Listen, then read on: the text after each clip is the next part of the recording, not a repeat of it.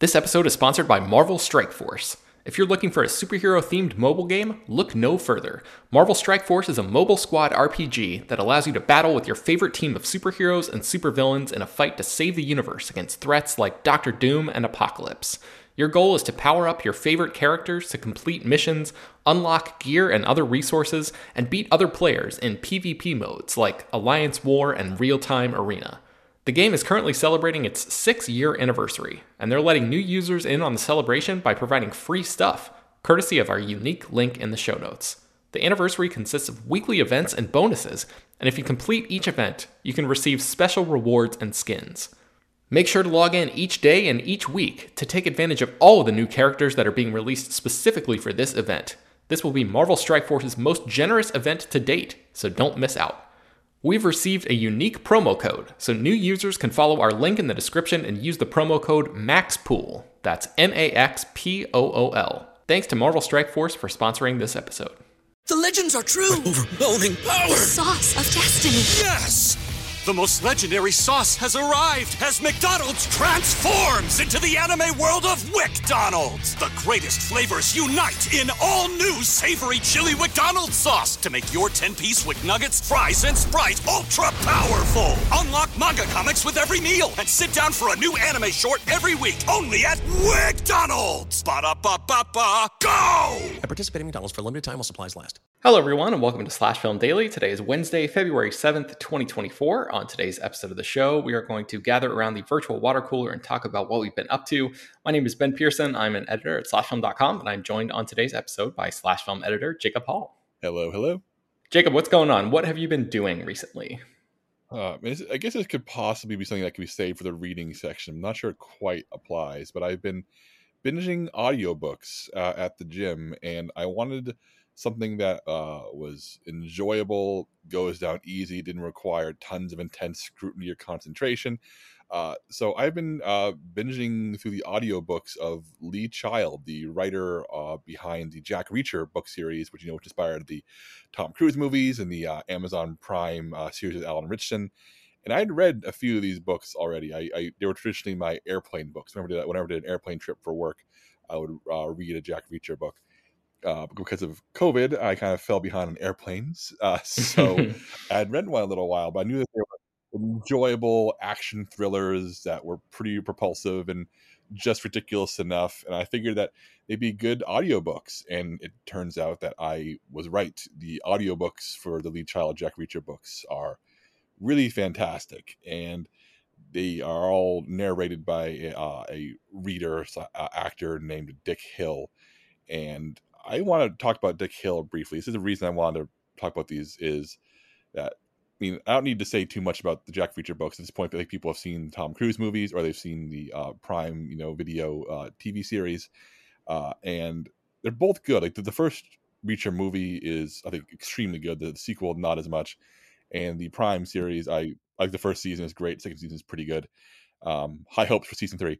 They're, they're adapting the best book, uh, but I want to linger on Dick Hill, the the the, the, the narrator uh, slash reader, because I think he's my favorite Jack Reacher actor. Ben. Wow, that's kind of shocking, given the uh, the stature of the other two people who have played him. Yeah, I mean, people talk about Tom Cruise being too short to play Jack Reacher, who's written to be a six foot five, two hundred fifty pound bruiser of a man. Uh, but I think Tom Cruise gets the attitude right. Uh, and Alan Ritchson on the Prime series has a physicality down. He like he like fills the frame. He's an utterly massive man and but he makes choices uh, as an actor that they're not bad choices, but they're definitely not in my head how I would have read Jack Reacher speaking. Uh, Alan Ritchson's Reacher tends to speak very quickly, um, like a guy who's kind of in a rush um, and wants to get information out quickly or get things um, moving quickly. He has a rapid staccato to his dialogue. Uh, whereas Dick Hill, the the uh, veteran audiobook narrator, uh, his take on Reacher is more laconic, very slowed down, a guy who's absolutely not in a rush. And what I find really impressive about his performance in these audiobooks is that he has a very distinct Jack Reacher voice. He breaks into a, into a voice when Jack Reacher speaks. Um, I don't want. I, I guess I, I, I could compare it to you know maybe 60s or 70s era Clint Eastwood in terms of like the the, the speed of the delivery. A guy. Okay, interesting. A guy who's not in a rush. A guy who commands the room and makes sure that people are on his wavelength instantly. Um, and it's really impressive because in the, the Jack Reacher books that are written in third person, you know, you can really hear him shift into the Reacher voice when Reacher speaks. Uh, But uh, every th- four or five books, uh, it, it's, it's, a, it's a first person narrative. And in those ones, he reads the entire book in his Jack Reacher voice, which is a really impressive feat. Uh, you know, just to, to really sell how different uh, uh, his tone is when he's speaking as a character versus when he's narrating in a third person. And I want to really bring him up because I started looking up what else has he done, and he's read all the Harry Bosch books for Michael Connelly. He's re- he's read all kinds of um, thrillers uh, and mystery novels, but he's also read uh, like the, the fan- fantasy books. He he read he read the Dragon Riders of Pern uh, series, uh, the fantasy series.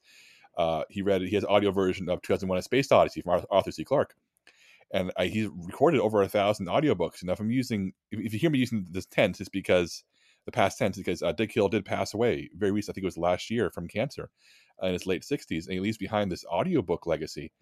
And I, I really enjoy Lee Child's books. Uh, he has this very stripped down prose. He writes action really well. It's very tough guy, uh, macho, you know, action writing. Uh, but it's really, I think, really exceptionally entertaining uh, and uh, oftentimes very funny and uh, just just smart enough uh, to keep you hooked. And I would have enjoyed the books I've been listening to just fine as books, uh, but even author Lee Child has said that he thinks that Dick Hill helped transform Jack Reacher character into a you know much bigger deal than it would have been if he had just written him. And after having listened like eight books in a row, essentially, um, I'm inclined to agree. I think the audiobooks are the way to go. And you know, there's a, a new Jack Reacher book coming out later this year because they're annual. And from what I can tell, it's probably the first audiobook that he won't have read, and I'm going to be kind of devastated when I get to it because um, Dick Hill, like he, he lived in Michigan, he was a community theater guy. Uh, they started recording. Apparently, uh, an audiobook company opened, you know, in the area, and he started working that way. And I just hadn't really thought about audiobook narrators as actors, and it, that being a career that requires, you know, so much uh, range and tact, and be able to, you know, sell sell a story and sell a cast of characters all by yourself. It really is impressive stuff, and I know I, I think that Dick Hill deserves to be in the conversation for best Jack Reacher actors, uh, even though we've never seen him. We, we've only heard him, but he's been in my ears for you know dozens upon dozens of hours over the past few months. And I know I just want to say R.I.P. Dick Hill. I think he was an incredible actor, and I don't think anybody's gonna be, ever play a better Jack Reacher than him. Wow. Yeah, that's an incredible tribute, Jacob. That's really uh, lovely to hear, and I'm sure you know anybody else who's listened to uh, to those audiobooks would probably share this, the same sentiments based on you know what you're telling me here. Um, it's really cool that Lee Child also like acknowledged him and sort of gave him that shout out that way as well. So uh, yes, R.I.P. to to Dick Hill. Um, okay, so what have you been actually like, you know, sitting down and reading, uh, you know, with your with your eyes instead of your ears, Jacob? I, I read two very different nonfiction books. I read uh, "Welcome to the Circus of Baseball" by Ryan McGee. Uh, this is a book I kind of grabbed on a whim. I was in my local bookstore. A uh, Lark and Owl in Georgetown, Texas. Like a, uh, uh, it's funny because Georgetown is you know going through a transition period right now, which where it's a traditional Texas small town that's becoming an Austin suburb, and you're starting seeing all these like uh, extremely Austin-esque shops and stores and restaurants opening up and doing battle with more traditional Texas area around them. And Lark and Owl is a super liberal, LGBTQ friendly, uh, woman run bookstore in the middle of a town that 20 years ago that, that could not have existed. So shout out to Lark and Owl. Uh, but yeah, when I, every time I'm in there, I try to buy something just to support them. And I saw this book called Welcome to the Circus of Baseball, and something about it grabbed my attention, and I read it very quickly. This is uh, ESPN journalist Ryan McGee's uh, memoir of, of sorts about how in 1994 he's fresh out of college, he's trying to get a job in sports media, and he's straight up is like bombs an ESPN interview, and he the one thing he can get is a uh, summer long uh, internship for $100 a week uh, at the uh, uh, the Asheville Tourists uh, baseball team, a minor league team in North Carolina. And his memoir uh, essentially is this Richard Linklater esque uh, trip down memory lane as he talks about, you know, being an intern at a minor league ballpark in North Carolina. and all the people he met and the, the, the crazy stories he has. And there's no real driving narrative here. It feels like this guy just has these wonderful warm memories of working, you know, adjacent to a minor league ball team, you know, in 1994. And you can tell that he's been telling stories for years. They've been honed to the point where they're ready for print. And it's just this it's a delightful read. He has so many fun stories about everything from uh, how the beer room operates, you know, in the concession stand, uh, how hot dogs are prepared, you know, nachos, all the food stuff, but also how the front office works, how you sell ad space in, you know the program, um, how you interact with the players, uh, like the how, how like that idea of uh, how you audition people to sing to to sing the national anthem, hiring the uh, hiring and then dealing with the, the mascot actor, which turns to be a bit of a creep. Uh, just all these dozens of odd characters. Like it, it really is a hangout book. You feel like you really are just in 1994 in a simpler time. You know, uh, uh, just in an area where you know it's not like Major League Baseball. People were being paid millions of dollars and there's like unlimited budgets. This is minor league ball where every penny has to you know be stretched as far as possible and everybody's there because they love baseball and they're not, not there because it's the new york yankees and they're being paid tens of millions of dollars they're there because damn it i love playing baseball or i love being involved in baseball and I just found the whole book to be like a warm bath. I found it to be so nice to read. Uh, and it definitely made me feel nostalgic for a time, place, and industry of which I have zero knowledge. So that is uh, Welcome to Circus of Baseball by Ryan McGee. Even if you're not a baseball fan, if you like just the idea of, of hanging out with folks in a different time and place, I, I highly recommend it. Yeah, that sounds great, man. And I, I, never really thought about, especially like the behind the scenes stuff of that. I've been to like a couple of um, minor league baseball games, but like the auditioning the the um, national anthem singers and stuff, like I never really thought about the ins and outs of like how an organization like that has actually worked um, or, actually works. So uh, yeah, that sounds fascinating. So welcome to the Circus of Baseball is the name of the book. Um, you've also been reading something else, though, Jacob. Tell me about that. I haven't finished this one quite yet. And in fact, it's funny enough, uh, I read Welcome to Circus of Baseball because I left this book in my wife's car before she went on a, a trip to visit family. So I had to read something else. Uh, but about halfway through uh, the movies of the 50s, uh, sorry, so Hollywood in the movies of the 50s by Foster Hirsch. This is a massive book uh, about, it essentially tries to reclaim the narrative of what a 1950s Hollywood film was.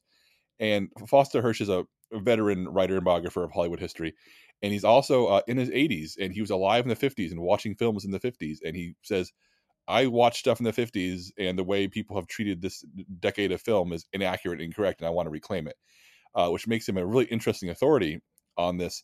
And the book is not like and then this happened then this happened it's not like you know 1951 1952 1953 it goes by subject. It goes by you know the first section uh, breaks down the history of each studio one at a time. Here's what Paramount did in the 50s, here's what Universal did in the 50s. And the next section uh, would cover, you know, here are what the prestige films were in the 50s. Here's what the, the schlock and the horror films were in the 50s.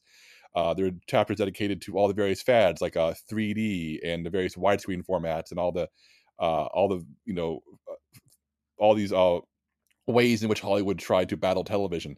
Each of them each of them get a chapter, and you know some of them are really interesting because certain fads you know end up becoming part of the Hollywood norm and others didn't.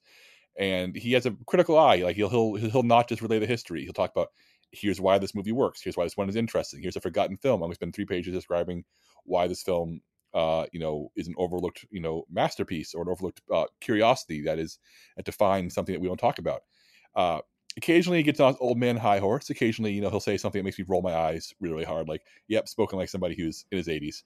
Uh, but I found this to be really invaluable, and the, the 50s are so often written off. Uh, I think in a lot of uh, film history because the 40s, you know, saw you know this post World War II rise of film noir and uh, uh, and just all these interesting actors and filmmakers coming together, and then the 60s were such a uh, knee-jerk reaction to the 50s and leading into 70s of the new Hollywood stuff. The 50s often get written off as this bland, desperate, sweaty time where Hollywood was chasing fads, chasing 3D, uh, chasing you know new widescreen formats, and just trying to make you know giant um, event films uh, to for mass audiences instead of uh, to try to battle TV at all costs. And this book says that is all true, but the filmmaking is really interesting. And here's why these fads were more interesting, why technology is important to understand, and why this decade is a really vital piece of understanding film history. Like I said, it is utterly massive. It, it reads a bit scholarly. It, he does not have a casual tone. It definitely reads like you're textbooking at times. But if you're like me and you love film history and love you know the ins and outs of studio politics and actors, but also you know film criticism, like he's not shy about sharing his opinions and really diving into the artistry of these films as well. Uh, I'm finding it to be really invaluable and definitely. If, if his goal was to make me reevaluate how I thought about 50s Hollywood, then yeah, a mission accomplished. So that is a Hollywood and the movies of the 50s by Foster Hirsch. Okay, uh, I actually have a movie to talk about from the 1950s, so that will be a, a nice transition there. Um, let's take a quick break though, and then we'll be right back. All right, so one of the things that I've been watching, Jacob, is a movie called Attack of the 50 Foot Woman, which came out in 1958. Uh, this movie has an incredibly small budget. I think you know it ranges somewhere between sixty-five and eighty-nine thousand dollars, according to Wikipedia. Um, so yeah, not very much at all. And uh, I had never seen this movie before. I've seen the poster. If you, you know, it, the poster has appeared in a bunch of other movies, and you've probably like the poster feels. I know you hate the word iconic, Jacob, but it, it does feel kind of like an iconic movie poster. So no, that's not. Everybody knows that poster. I have seen that poster. I have not seen this film, but I can describe that poster like to you right now, like in detail if I needed to. It's a great poster. Yeah, it's terrific. Um, the movie is fascinating. It's like just over an hour long, and it is uh, because the budget is so small.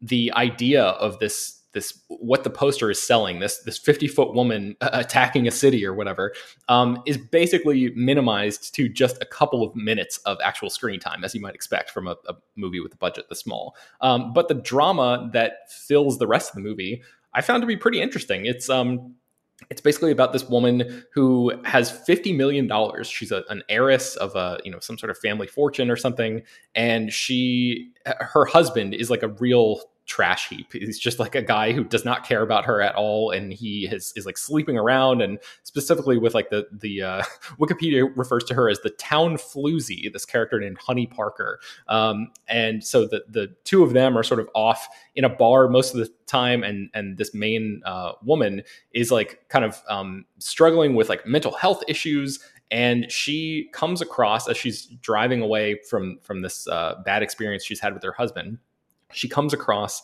a um, a floating orb in the sky that that blocks the road uh, where she is, and there like a, giant uh, alien sort of emerges from it. And um, eventually, she comes actually like in physical contact with this thing, and and sort of like becomes a giantess herself, uh, and tries to, um, I don't know, in, enact her revenge on her cheating husband. Is, is basically the the quick log line there. Uh, but yeah, I mean, it it, it sort of it, it surprised me a little bit because I've seen a handful of these 1950s sci-fi movies that are like super cheesy because the effects are not great and you know th- there's a lot of like b movies that come out of this period that are kind of famous or infamous for how um, you know you can still see the wires and and the strings and all that kind of stuff. Um, but i don't know I, I found myself kind of like suck, more sucked into this than i have been for some of those other um, i guess you would call them b movies from from that period. So uh, i would recommend checking this out. The reason that i watch this jacob is because um, as we talked about on yesterday's podcast tim burton is about to remake uh, this movie with Gillian Flynn, who wrote Gone Girl, uh, writing the screenplay. So I was just curious, like, okay, this is a good example for me to, to dive in and check out the original. Um, it does not really feel like a Tim Burton, uh, like a perfect fit for for the his sensibilities to me, but um, maybe more so Gillian Flynn. So I'm curious to see what that ends up being if that project indeed does come to fruition ever. So I would love for Tim Burton to make another good movie. Uh, like before before he retires or ends his career, I would like to see an, one more good Tim Burton movie, and maybe Gillian Flynn can give him a smart enough screenplay. I, I don't know. I mean, she's she's certainly such an interesting you know, talent, and I think that yeah. anybody's going to takes material and push it in a really dynamic direction, it's her. But I know you probably talked about this on the podcast yesterday. I, I haven't listened yet. I apologize, but I just I have no faith in Tim Burton in the year 2024. yeah, he hasn't really given us uh, much reason, but um, you know, we'll see. Fingers crossed. Uh, at least the original movie is interesting, so there's that. Um, I watched another movie called Love Crazy from 1941. This is one of the many uh, pairings of William Powell and Myrna Loy, who starred in the Thin Man series together. Um, this one is about uh, the two of them playing a married couple. They're celebrating their fourth wedding anniversary, and uh, Myrna Loy's character's mother shows up uh, out of nowhere and really kind of puts a damper on their uh, anniversary plans. First of all, just a like psychotic behavior to show up on somebody's anniversary. Uh, like you know it's their anniversary. You're just like inviting yourself to the party. Like true psycho stuff right there. Um, but uh, yeah, basically the, this movie Love Crazy is a comedy of errors where um, the mother-in-law he overhears a conversation and thinks that she hears something that, that's a little bit more scandalous than it actually is and things just spin so out of control that uh, this mother-in-law basically um, kickstarts this entire series of events where the couple, the, the main couple, is split up, and uh, the husband is still desperately in love with the wife, but um, there are all these lies upon lies that, that get sort of uh, stacked on top of each other, and then eventually the husband ends up like in a sanitarium because his his own uh, mental health is called into question and the wife thinks this whole thing is a big joke and he's just trying to do all of this to like basically get attention to get back with her and uh, it just yeah continues to spin out of control. So it's it's um you know, I, I, would not call this a uh, a grounded movie in any way, um, and it's not really one of my favorite Powell and Loy uh, combo films. But uh, you know, it's I guess it has a couple moments, but I, I, would really maybe recommend staying away from this one. It came out in 1941. It's called Love Crazy. Uh, not really one of my favorites. So. Um, just wanted to mention that. And then uh, I caught up with the new Mr. and Mrs. Smith show on uh, Amazon Prime Video. Have you seen any of this yet, Jacob? Are you interested in the show? No, I'll be perfectly honest. This is one of those things where uh, I can't be bothered, and I feel really bad because I like some of the people involved. I like Don Glover and Maya Erskine, but it's I just something about this just I, I don't want to say repelled me, but I could not work up any enthusiasm for it. I'm hoping he can change my mind right now. That's interesting. Uh, well, I wonder how much of it has to do with the fact that it's an Amazon show. Like I know you watch Reacher, so that's an Amazon series, but um, I don't know that the whole thing about them, you know, it's eight episodes long this season of television, and they dropped the whole thing at once. So that automatically, I can understand kind of putting some people off because it feels like a chore to watch the whole thing or like try to speed through watching it without being spoiled or anything like that. So it's kind of like an annoying way to uh, release um, episodes of this show when like it's not Netflix. You don't have to do this. They could have easily rolled this out. Uh, at least if not week by week, then in like a here's the first three and then go week by week after that, which I think they've done before with shows like The Boys and stuff. So I'm kind of annoyed with the way that they're they've decided to handle rolling this out. But um, I found the show to be really enjoyable for the first four episodes, and, and then the back half kind of lost me a little bit. I mean, I, I, still ended up liking the show overall. I want to be clear about that. But like, I was really like full on in love with it for the first half, and then it kind of um, it, it slid. It took like just a little bit of a dip uh, in in the back half. But um, man, Donald Glover and Maya Erskine are so good together, and I just think this movie is like, or this, this series is a really really interesting sort of inversion and spin on the Doug Liman movie from 2005. They they do a lot of like different stuff here. It does not feel just like a cheap uh, remake. It really feels like um, Donald Glover and Francesca Sloane, the the co-creators of the show,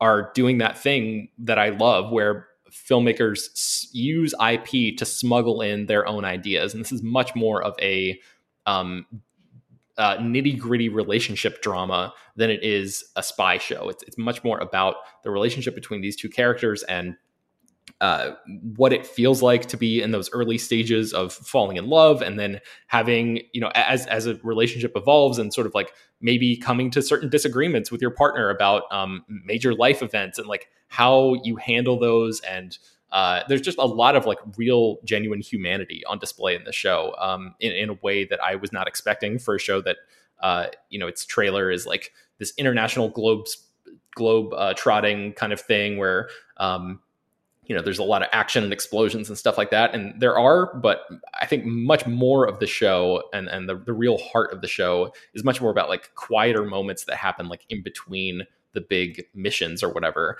Um, so I, I, would recommend it for that jacob and i think you might connect to those moments um, you know if you're interested in this at all. So uh, that's mr and mrs smith. All eight episodes are up on prime video right now. Um, and i would say it's worth watching. I just i personally i don't know maybe the the uh, back half of the of the series um, as as the relationship uh, begins to fray a little bit. Um, kind of felt a little bit more like a downer to me, but uh, the the guest cast, the cameos and stuff that they have in the show is like second to none. It's it's unbelievable that the amount of uh, high quality sort of like A list people that they got to show up in this thing, um, and that's uh, that was really enjoyable to watch as well. So that's Mr. and Mrs. Smith. So uh, I, I do like the Doug film a lot. Uh, for the record, I just want, to say that I, I do think the uh, original movie is extremely entertaining. So I I guess I'll check this out at some point, but I, I can't say I'm going to rush just yet. Yeah, that's fair. Uh, I just I really like Donald Glover a lot. So uh, having Atlanta um, with the fact that that show ended recently, I was just like very excited to see him on my screen again. And Phoebe Waller Bridge was originally supposed to co-star in this with him, and I was excited about that iteration. And and I love Pen Fifteen, which is the show that Maya Erskine and Anna Konkle uh, created for Hulu, and so I was excited for her to step in, but I was wondering sort of like if if it was going to be like a quote unquote downgrade, but I really don't think it is. I think she has an incredible energy, and the two of them have like amazing chemistry. So um, it's definitely worth watching for that. Uh, True Detective Night Country. Have you watched any of? Where do you stand on the True Detective um, mythos at large, Jacob? Have you checked out all those seasons? Are you uh, a True Detective neophyte? Where do you stand on that? True Detective, True Detective season one is some of the best TV I've ever seen. I think it's perfect. I think it's incredible. I think it's bizarre, strange, funny, horrifying, uh, addictive. I've watched it through several times. Season two is a debacle, a disaster, and one of the uh, one of my favorite bad things ever made on, on TV. I, I, I adore season two for all the wrong reasons, and season three is perfectly respectable. Um, not, not, not much more than that. Uh, I have not watched Night Country yet. I've been helping organize the coverage on the site uh, and, uh, it's one of those cases where I've been so busy helping us cover it that I haven't had a chance to check it out myself, which is the, the curse of my job sometimes. But I do love Issa Lopez. I love her uh, her her uh, feature film. Uh, oh, I'm blanking on the title of it, Ben. Um, I want to say it was called um, "Tigers Are Not Afraid." Is that right? Tigers Not Afraid. Yeah, it's uh, that's a yeah, it's a really wonderful little fantasy horror film. So I'm I, I, decided after point I'm going to just binge this all when it's out. Oh, the season's almost over um, and based on slash film team's uh, response to it, it seemed it sounds like thing is it's up my alley. I think it's to return to the uh, horror roots of season one, which always appealed to me. Yeah, definitely. It hundred percent has that season one flavor, and I like it. Um, I mean, n- maybe not quite as much as season one because season one had that shock factor of like you know being one of the first shows out of the gate to really introduce TV stars back into like mainstream sort of prestige dramas like this in a big way. Um, and there was just yeah the the McConaughey of it like just loomed so large in terms of like the um, you know, I had never seen a character like Rust Cohle on TV before. Uh, and Jodie Foster is doing incredible work here. Uh, I think her name is Kali Reis is the the co-lead as well she's awesome. Um, I, I, really, really, really am digging the show. I think the um, first three episodes are fantastic. The fourth episode, which just aired recently, uh, felt a little bit like maybe not wheel spinning, but like approaching wheel spinning. And there's only six episodes, so I'm I'm hoping that they're able to sort of like Issa Lopez is able to sort of shift things back in gear as as we head into those final two episodes. Um, but man, I, I'm just like fully on board for what they're doing here and the whole vibe and like it's just uh yeah just really really incredible stuff. So um like addicting and you know it's one of those shows where my wife and i are just like man i, I wish that there was another episode out right now so we could watch it like right this second. It's it's one of those uh, it gives me that feeling which is rare for a tv show these days. So uh, True Detective Night Country, the fifth episode, just a, a um, I guess like a, a, public service announcement here is going to be streaming on Max this coming Friday night. I think it's at 9 p.m. Eastern um, because the normal episode comes out uh, during the Super Bowl, basically on on HBO. And I think the the HBO linear premiere is still going to happen on Sunday night. But if you don't want to be competing with the Super Bowl, you can check out the upcoming episode on Friday night on on the Max streaming app or whatever. So uh, check that out. Um, okay, Jacob, what have you been watching? Uh, I've been watching Avatar: The Last Airbender, not the Netflix live action show, which which people aren't allowed to talk about yet. So not breaking any embargoes there, but the Nickelodeon animated show that ran for three seasons uh, in the in the mid two thousands. I know people who swear by this show. Uh, formerly of Slash Film and still a good friend of the site, uh, Hoai-Tran Bui. Uh, this is one of her favorite things ever. Uh, she talks about it all the time and uses characters as reference points. We talk about other things.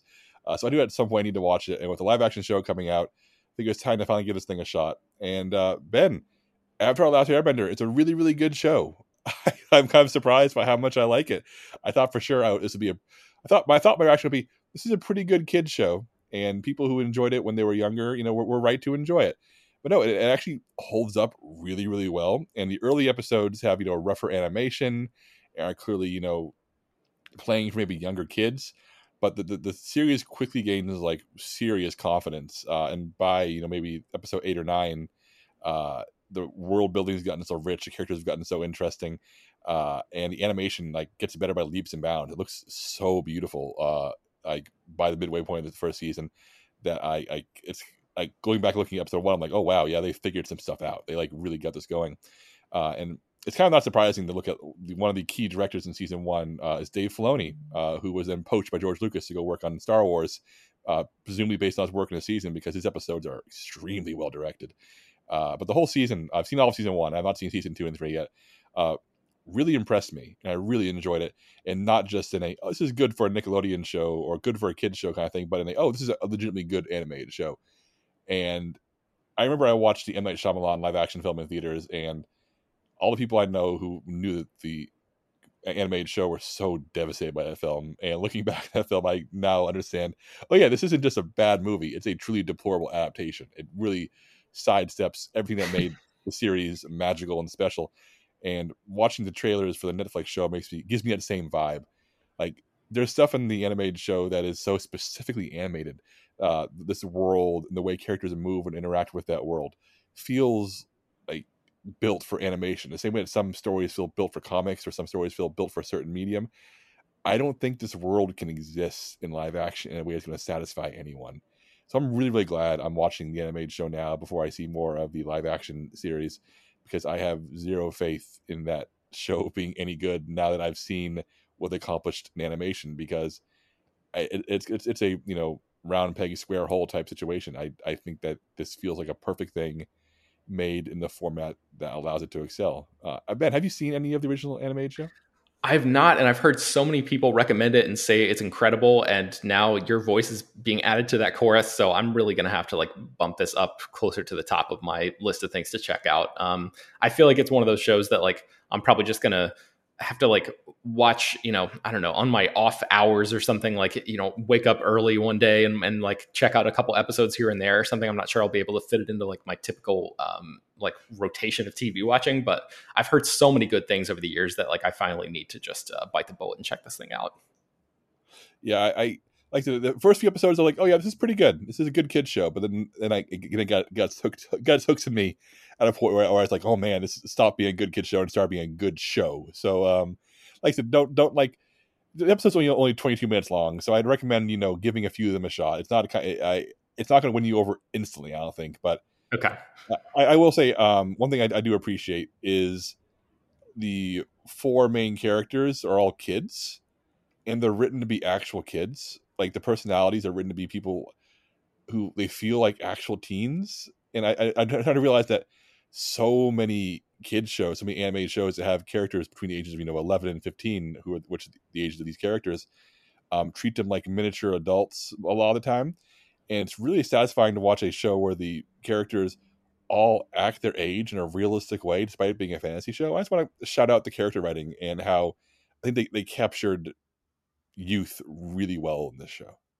Excellent. Okay, are you watching that on uh, Paramount Plus? Is that where it's available right now? Uh, actually, I've been watching it on Netflix. Um, I'm not sure. I, I'm, it may be available on Paramount Plus since it's a Nickelodeon show, but uh, Netflix is where I've been watching it. Okay, cool. Uh, you also caught up with uh, what Edge, Edge of Tomorrow? Is this the uh, the Tom Cruise movie? Giving that a rewatch. Just add this to our doc because you talked about Mr. and Mrs. Smith and, and director Doug Liman. And I just want to say that this movie popped up on Max. I hit play on it because how could you not? And Edge of Tomorrow is one of those movies where we all watched it and enjoyed it ten years ago, uh, and now we're at a point where I think I can safely say this is probably one of my favorite films of all time.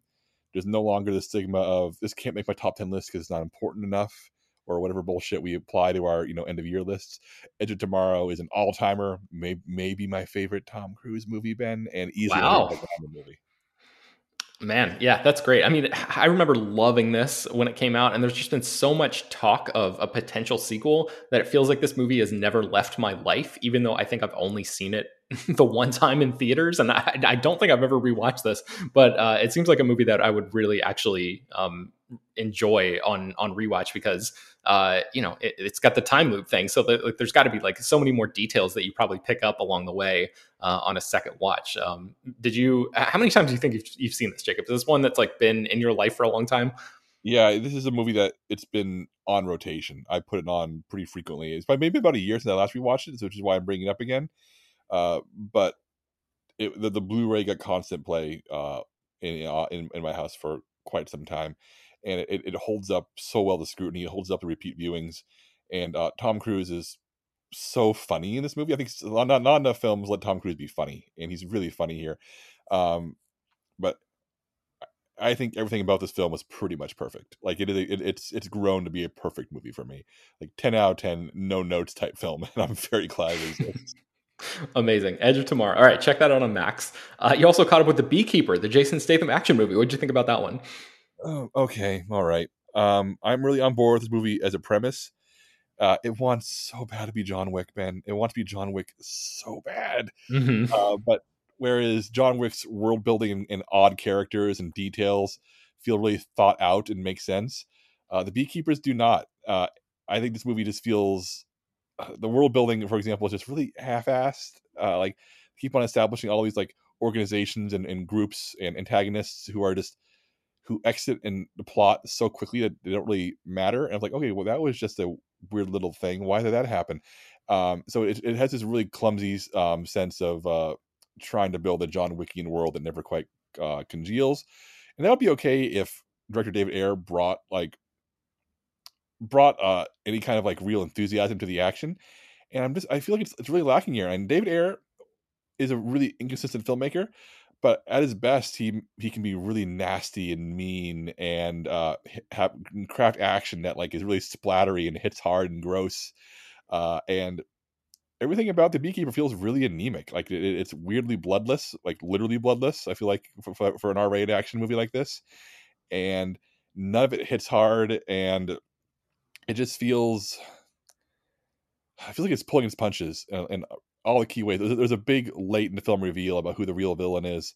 I was so excited. I thought, oh my god, they're gonna go there, and then they pull it pulls that punch in the in the last scene, and I'm like, man, it it it, it threatened to be really like like wild for a second before it decided yeah. to, you know I think you know the twist I'm talking about, right, Ben? I do, yes, yeah. yeah. And and I wish that they would have yeah, had the courage of their convictions to actually stick with that. Um I, I actually found the the violence to be like more gory and sort of visceral than some of the stuff that, you know, some of the the contemporary movies like this. Like the part where the guy gets his fingers chopped off with a saw and then like the um I think one one guy gets like stabbed in the throat with a pipe or something. I, I just remember being like, oh man, like David Ayer is actually like like tweaking these uh these shots to actually like have some some impact on like the actual um you know like on, on the actual the hits of them if that makes sense. But uh but i think overall um the action is not great in this movie so i will agree with you on that front. Yeah jason statham innocent though. I i i've yet to see a jason statham movie where i think he's phoning it in.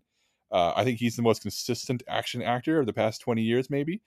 Uh whether he's in like a massive big budget you know fast and furious movie or a really small like dirt cheap you know uh like not quite indie but not quite you know massive uh, action movie uh i don't even when he's kind of playing the same archetypal thing he does most of the time i don't think jason statham has ever not shown up and he does what he can here and i i i, I think i'm a jason statham i'm a big jason statham fan at this point like i i just feel like I, I he's always going to bring his A game even to a a C movie like The Beekeeper, Ben. Yeah.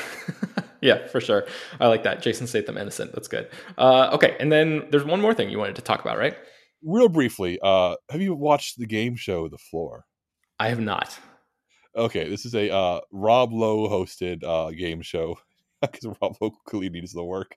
Uh, I watched it on Hulu, and it's weirdly addictive. And the idea is that I think there's 81 uh, players all on this giant digital screen divided into squares and each square represents their field of knowledge like technology or um, american history or best picture winners of the Oscars or The Simpsons or uh what was it like like all these like famous animals like somebody they, they bring to the game their speciality. And then uh somebody is randomly selected and they have to challenge one of their neighbors and they challenge one of their neighbors in their expertise. So somebody whose expertise is uh foreign foods challenges somebody whose, whose expertise is cars and they do a quick round of trivia and the person who loses is out. The person who won absorbs their space and takes over their speciality.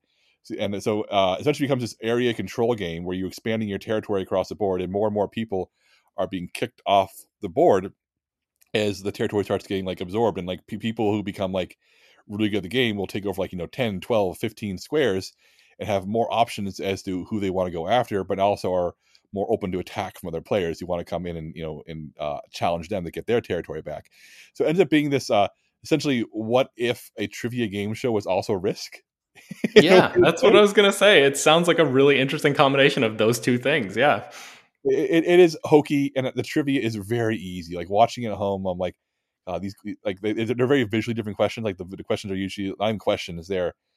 Uh, like here's a picture of somebody who um, named this person, or here's a scene from a movie, name the movie.